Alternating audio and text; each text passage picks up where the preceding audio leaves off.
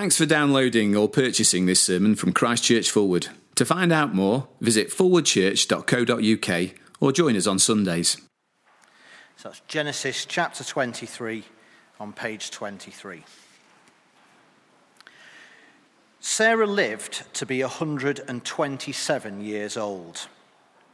She died at Kiriath Arba, that is, Hebron, in the land of Canaan. And Abraham went to mourn for Sarah and to weep over her.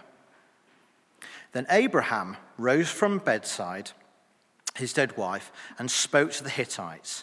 He said, I am an alien and a stranger among you.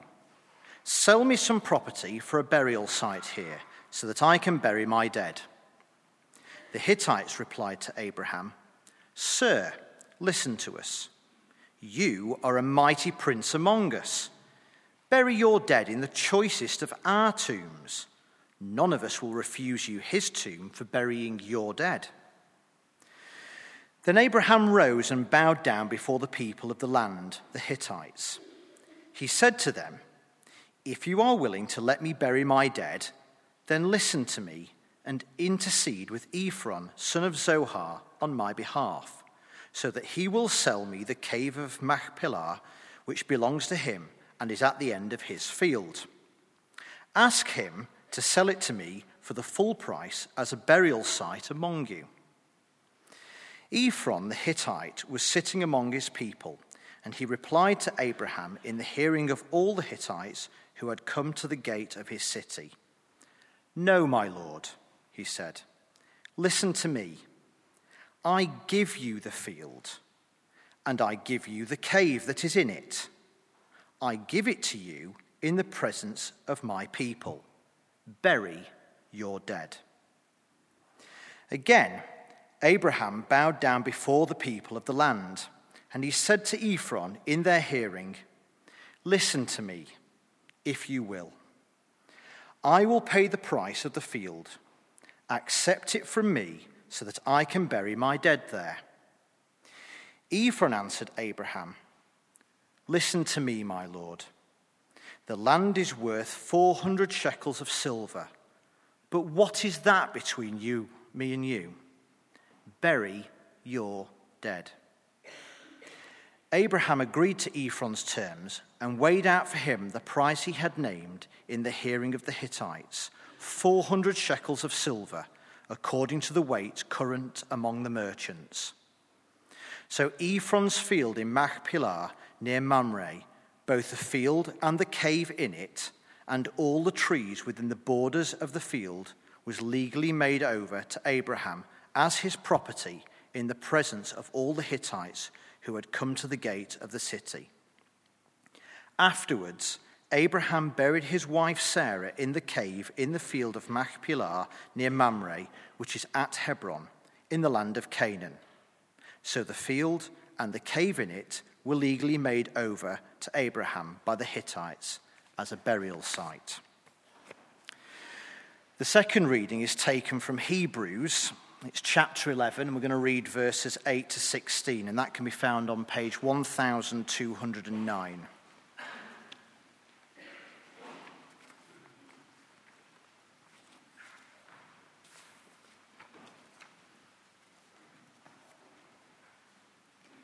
So that's Hebrews chapter 11, beginning to read at verse 8. By faith, Abraham, when called to go to a place he would later receive as his inheritance, obeyed and went, even though he did not know where he was going. By faith, he made his home in the promised land, like a stranger in a foreign country. He lived in tents, as did Isaac and Jacob who were heirs with him of the same promise. For he was looking forward to the city with foundations, whose architect and builder is God. By faith, Abraham, even though he was past age, and Sarah herself was barren, was enabled to become a father because he considered him faithful who had made the promise.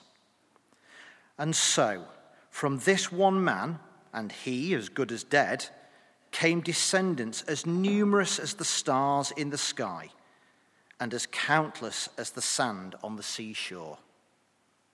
All these people were still living by faith when they died. They did not receive the things promised, they only saw them and welcomed them from a distance. And they admitted that they were aliens and strangers on earth. People who say such things show that they are looking for a country of their own. If they had been thinking of the country they had left, they would have had opportunity to return. Instead, they were looking for a better country, a heavenly one. Therefore, God is not ashamed to be called their God, for he has prepared a city for them. Oh, well, David, thank you for reading those two passages so clearly for us. Do turn back to Genesis 23. Uh, we're going to spend the next bit of our time together looking at that together uh, in some detail. If it helps you, there's a, there's a handout tucked in the bundle of papers you were given. If you're a scribbler and you like to take notes, that might be a help to you. It's got the headings on it, so that might help as well. Um, I'm just going to pray for God's help, and then let's tuck in together. And so let's pray. Our Father God, um, your word says that faith is confidence in what we hope for and assurance about what we do not see.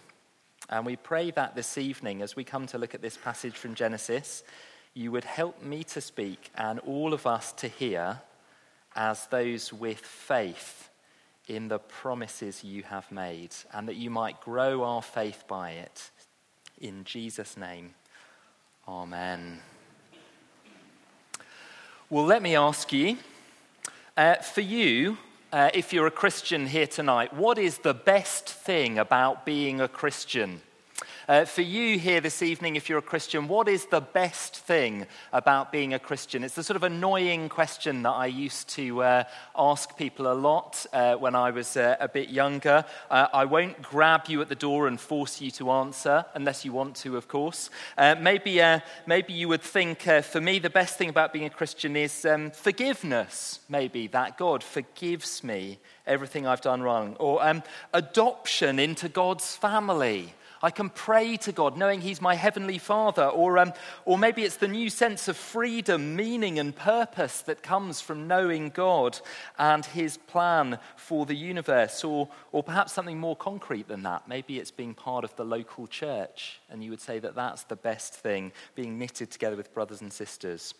Uh, let me say, if you're here this evening and um, you wouldn't call yourself a Christian, but you're just you're looking in on the Christian faith here this evening, um, you're really welcome amongst us. There are always people like that here amongst us, and um, and let me say, there is so much that is good about being a Christian. I could spend the whole of this evening just listing things. I've got a huge pad where I was thinking of all the things that I could say that are so good about being a Christian. And hey, if you're here with a friend or you're sitting next to someone who's a Christian, why don't you ask them afterwards what is the best thing for them about being a Christian? But but look, whoever you are, there is one thing that I haven't mentioned so far. And I want to suggest that without this thing, many of the other things that I've mentioned, many of the things that are good about the Christian life, even forgiveness, even adoption into God's family, that actually they're not worth very much. And it's the thing we're going to think about this evening, which is that God promises us a place at home with God when we die.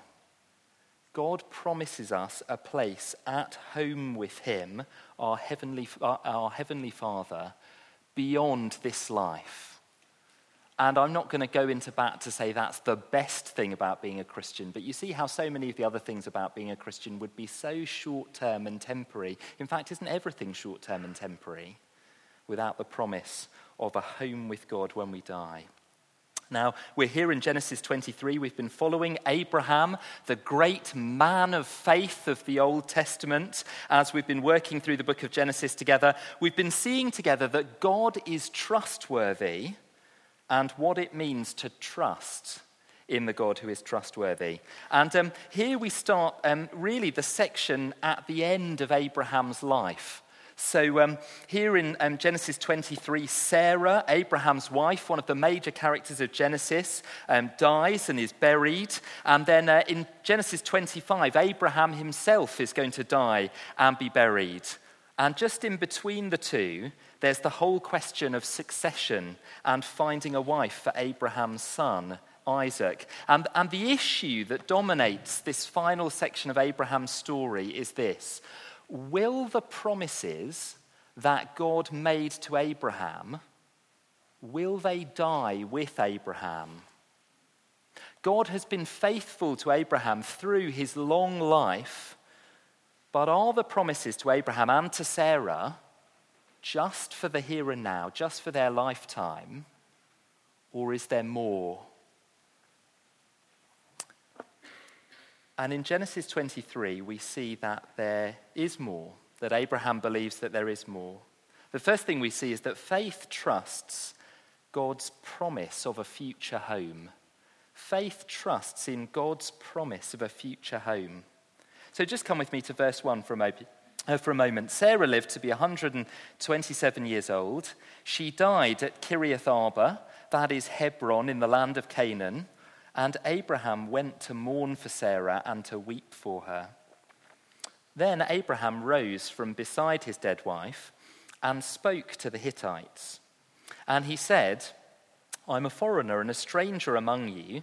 Sell me some property for a burial site here so that I can bury my dead. Uh, the convention in that society was that you, you bury your relatives in your family home. So, if we were early readers of this passage, we'd be reading this, we'd get to verse 3 and we'd expect it to say something like Abraham rose from beside his dead wife and made arrangements to take her back to Paddan Aram, where they came from, and bury her there. But he doesn't do that. In verse 3, he speaks to the locals, the Hittites, and he says, Look, even though I'm a foreigner and a stranger here, I'm an immigrant living here, a refugee. I'm living in a tent on land that doesn't belong to me. Even still, sell me some property because I want to bury her right here. And um, the locals are, are, pretty accommodating in this passage, aren't they? Um, in, verse, uh, in verse 5, the Hittites replied to Abraham, Sir, listen to us. You're a mighty prince among us. Bury your dead in the choicest of our tombs. None of us will refuse you his tomb for burying your dead. Look, Abraham, you're kind of a big deal around here. You're a big name. We've got some A list tombs just ready. Stick, Rachel, uh, stick Sarah in one of those. And yet, Abraham says,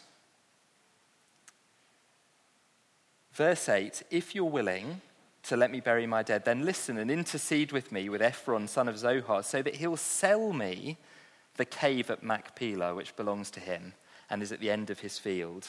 And the tension of the story turns on the fact that the, um, the Hittites are incredibly generous. And they say, Look, Abraham, you're a big name. Just bury her, bury her in one of our tombs. Look, just, just have some land um, and uh, you can bury her there. And all the way through, the tension is that Abraham says, No, I, I want to buy the land for myself. Isn't it? That's, um, that's the story here. Abraham says, Look, persuade Ephron to sell it to me. Doesn't it? It feels like the reverse of any time you've ever tried to buy a second hand car. You know, um, uh, get Ephron to sell it to me. And Ephron stands up and says, No, don't worry about um, me selling it to you. Verse 11 I give you the field, I give you the cave, I give it to you in the presence of the people. And Abraham says, No, no, no, no, no, no don't, don't give it to me. I don't want anything sort of temporary or a favor or a gift. I want to own it for myself. Tell me how much it costs. And Ephron says, verse 15, Listen to me, my lord, the land is worth 400 shekels of silver. My footnote says 4.6 kilograms of silver. What's that between you and me? Well, what's that between you and me? I don't know how much the change in your pocket right now weighs, but 4.6 kilograms of silver is, is quite a high price, isn't it? And yet, Abraham says, verse 16, Abraham agreed to Ephron's terms and weighed out for him the price he'd named in the hearing of the Hittites. See, all the way through, It's like the reverse of trying to buy a second-hand car. They just want to give it to him. And Abraham says, No, I must pay for it. Tell me how much. I want to own it. The resolution of the story in verse 17 so Ephron's field in Machpelah near, near Mamre, both the field and the cave in it, and all the trees within the borders of the field, was legally made over to Abraham as his property in the presence of all the Hittites. Again, verse 20 the field and the cave in it were legally made over to Abraham by the Hittites. So, why is Abraham so set on owning the land?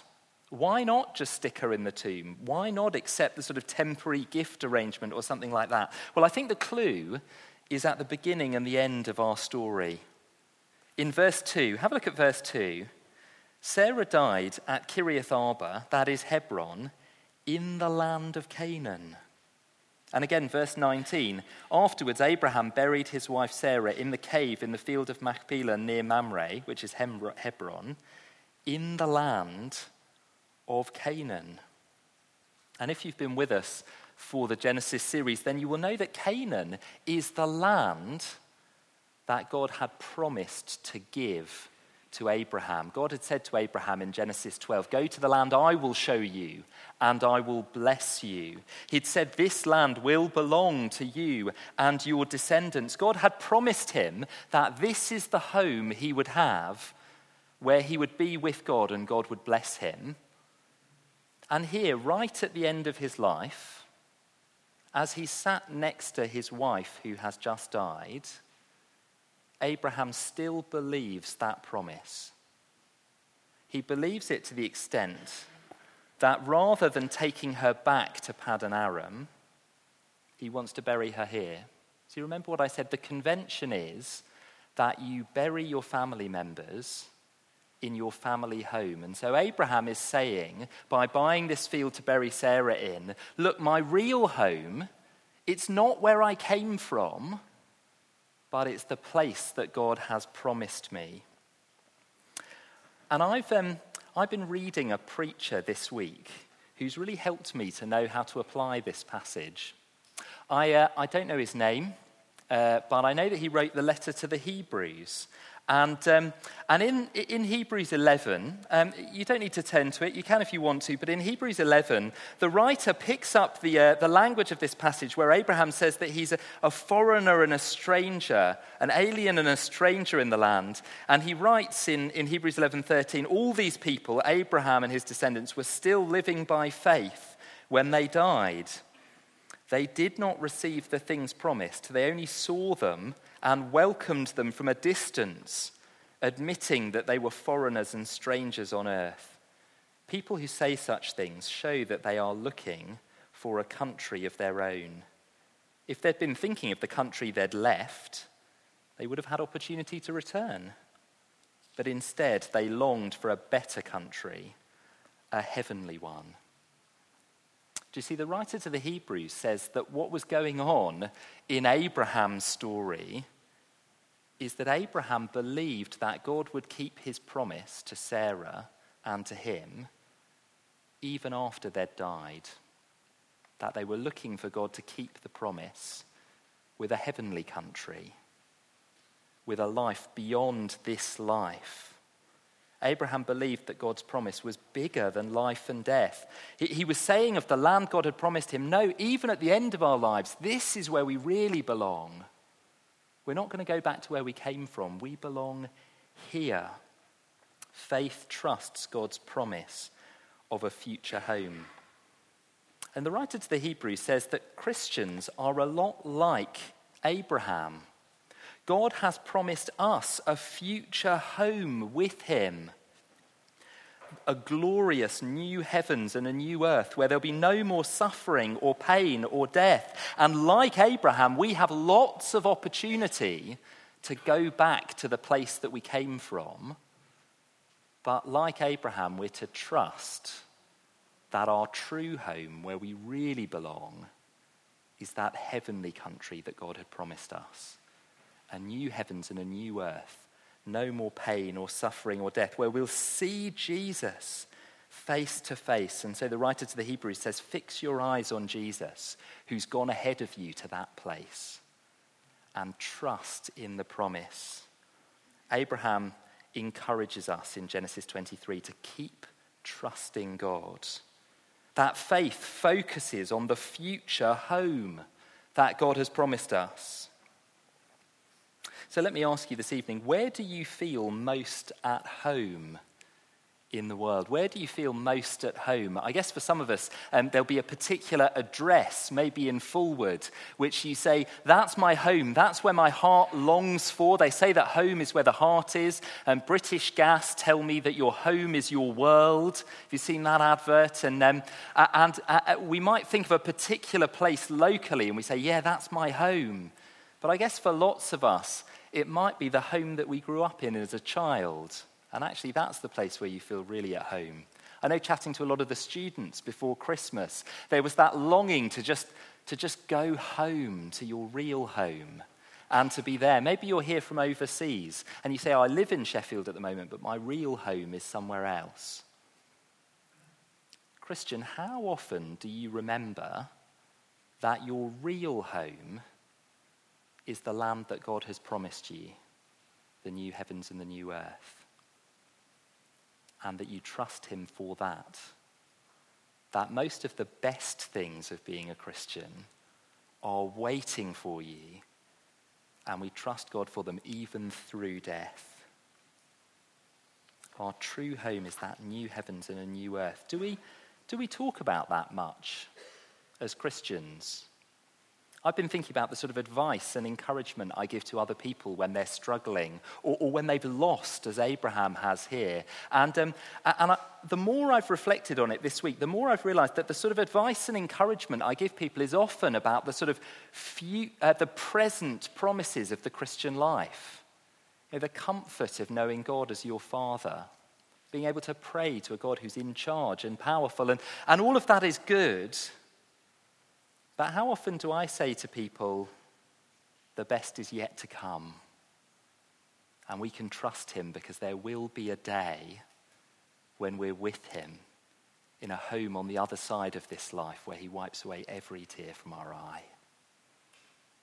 Abraham encourages us to trust God for that hope and that home. I wonder how often we daydream about how glorious it will be to be with God to be no longer struggling with my own half heartedness and sin and suffering and sickness, but, but to see Him face to face. Hey, look, if you are here and you're looking in on the Christian life and you wouldn't call yourself a Christian, it may be that you look at the Christians you know and you just say, being a Christian just doesn't seem to make things that much better.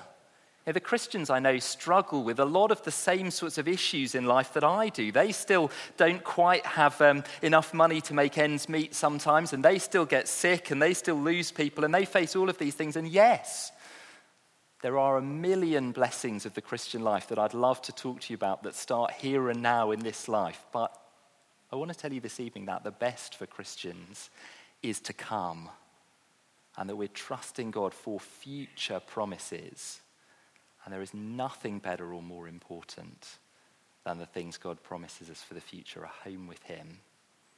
And I wonder how much you know of that. I'd love to talk to you about it more. I bet the Christian sitting next to you would love to. I kind of hope if you ask them what's the best thing about the Christian life at the end of this talk, they might just say that future home. But it's okay if they say something else, as long as it's true.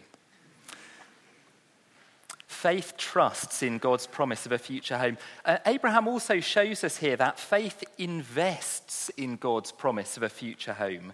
Look again at verses 14 to 16 with me. Ephron answered Abraham, Listen to me, my lord. The land is worth 400 shekels of silver, but what is that between you and me? Bury your dead. Abraham agreed to Ephron's terms and weighed out for him the price he had named in the hearing of the Hittites 400 shekels of silver, according to the weight current among the merchants. And do you see how, um, how the writer just rubs our nose in how costly it was for Abraham to buy the field? Three times we're told the price that he paid, the 400 shekels. And look, I don't want to get allegorical or paint you a metaphor or something like that, but just notice Because Abraham believes in that future home God has promised him, it changes how he behaves in the present. Instead of taking Sarah back to the, um, the family home in Paddan Aram, he opens up his wallet and he pays for a field with it. He invests in the land in front of him. You know, he's like the, um, the property developer who sees um, a shabby house in a bad part of town that no one else wants and buys it anyway because he sees the future value in it. And he invests in this field to bury Sarah. you can imagine the Hittites talking about this afterwards, can't you? You can imagine them saying, Look, we offered it him for free, and yet he insisted on paying for it and buying. What was that all about? You know, I was looking at this with, um, with a local lad this week, and he said to me, um, He's offered it as a gift, but he, he pays for it over the odds. Well, you can tell he's not a Yorkshireman anyway.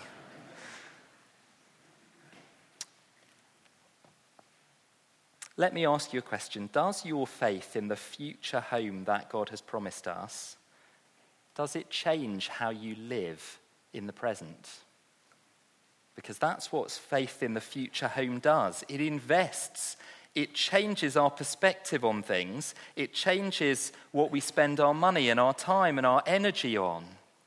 Let me put it like this if a friend you know who, who doesn't believe in God or life beyond this life, if they saw your budget for 2019 or your diary for 2019, would they find it strange?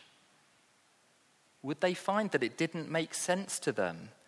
Because it was full of helping put the priorities of the kingdom of heaven and the life God has promised us in the future ahead of just making life comfortable now because it was full of helping others to know God's promises of a future home with Him and full of helping them to know about Jesus who has fulfilled those promises.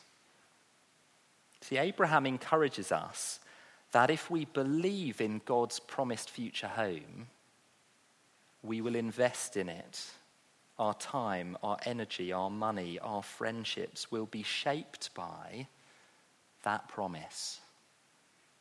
Just a word for the students here. Um, the world will tell you that you don't have very much money because you're living on a student loan. But Jesus says not to invest in things in treasures in this world that'll wear out and perish, but to invest in the kingdom of heaven. And so, even as a student, your budget should reflect the fact that you're trusting God for a future home and not this present one. I wonder if it does. But I guess that's a word for all of us, isn't it? Faith invests in God's promise of a future home. But then finally, and just with my last few minutes, faith receives a foretaste of God's promise of a future home. Faith receives a foretaste of God's promise of a future home. You ever had that experience, you know, where um, uh, someone is cooking, uh, maybe at, your, your home, and, um, and they've got a dish on the go and it smells fantastic, and then they say, oh, just, just come over and just taste a bit now. And, um, and hopefully, I mean, I, I don't know what the people you live with are like as cooks, but hopefully you get that first taste of the delicious uh, meal that lies ahead. And here is Abraham in verse 17, we're told that the field and the cave in it and all the trees within the borders, verse 17, were legally made over to Abraham as his property in the presence of all the Hittites. Afterwards, Abraham buried his wife Sarah in that field in the land of Canaan. And so the field and the cave in it were legally made over to Abraham by the Hittites as a burial site. And the fact that this field and this cave belongs to Abraham is a big deal in the rest of the book of Genesis. You know, if you um, stick with us as we move on through the story, um, Abraham's son, Isaac, will be buried there. Abraham's grandson, Jacob, will specifically tell his sons to, to bury him there, and then we'll be told that he's buried there. And Abraham's um, grandson, Joseph, when he goes off to live in Egypt, will insist that his body be brought back to the promised land, and actually it'll be buried somewhere else, but to be buried in the land God had promised. See, Abraham has been promised the whole land, and at the end of his life, at the end of Sarah's life, he doesn't receive it, but he does have just a little bit of square footage in the promised land. He has that first taste of what he is trusting God for and of what God has promised him. And again, the New Testament says that Christians enjoy the, the tasters now. It, it may be that the best thing about being a Christian that you mentioned was something that is very much a here and now thing about knowing God. And that is okay because as Christians, we enjoy that first taste, that first few square feet of all the good things that God has promised us now. Not, um, not physical, geographical land, because God's promised to remake the heavens and the earth that we experience now.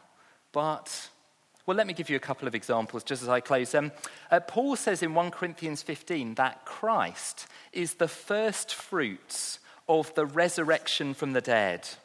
So, you know, if you sit there um, sometimes at home and you have doubts about whether God really will deliver on the promise of a home with Him beyond death and a resurrection body to be with Jesus, Paul would say, look at the evidence that Jesus rose from the dead. In the eyewitness testimony about Jesus, the risen Lord, we have the first taster of the good thing that God will give us when He takes us home to be with Him. The best is yet to come, but have you tasted some of what God has got coming? Or Ephesians 1, Paul says that when the Holy Spirit changes our lives as Christians, that's like a deposit on our final salvation. Again, sometimes we find it hard to, um, to believe that God really will bring us into his perfect home to be with him. No more struggling with my sin and half heartedness. And, and when I feel those doubts, Ephesians 1:14 would say, well, just look at some of the modest ways in which the Holy Spirit has begun to change you already. The best is yet to come. You can trust God for it. But you've had the taster and you're enjoying it now. They say that home is where the heart is. And Genesis 23 challenges us to ask, where is your heart? Where is your home? Lots of opportunity to go back to the life that you had before. But Abraham encourages us to trust God for the good home with him that he has coming to us. We have the promise of a place at home with God when we die. And Abraham encourages us to long for it, to trust God for it and to invest our lives in it. Amen.